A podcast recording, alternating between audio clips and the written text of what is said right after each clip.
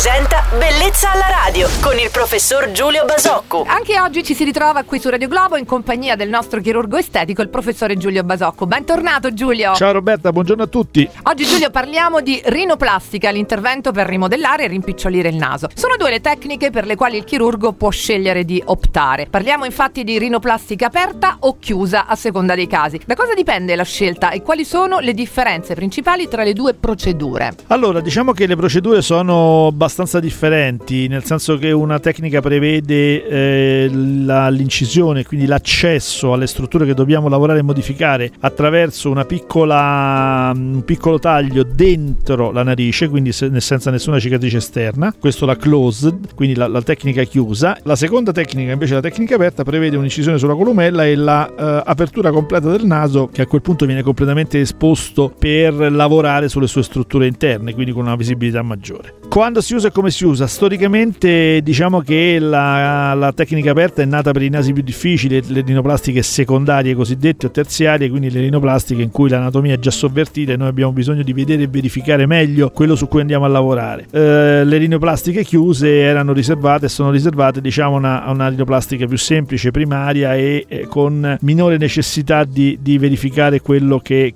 su cui lavoriamo. Bene, oggi abbiamo fatto un po' di chiarezza sulla rinoplastica, domani torneremo con altri argomenti da trattare sempre qui su Radio Globo insieme al nostro chirurgo estetico Giulio Basocco. Buon giovedì Giulio. Ciao Roberta, buon giovedì a tutti. Bellezza alla radio.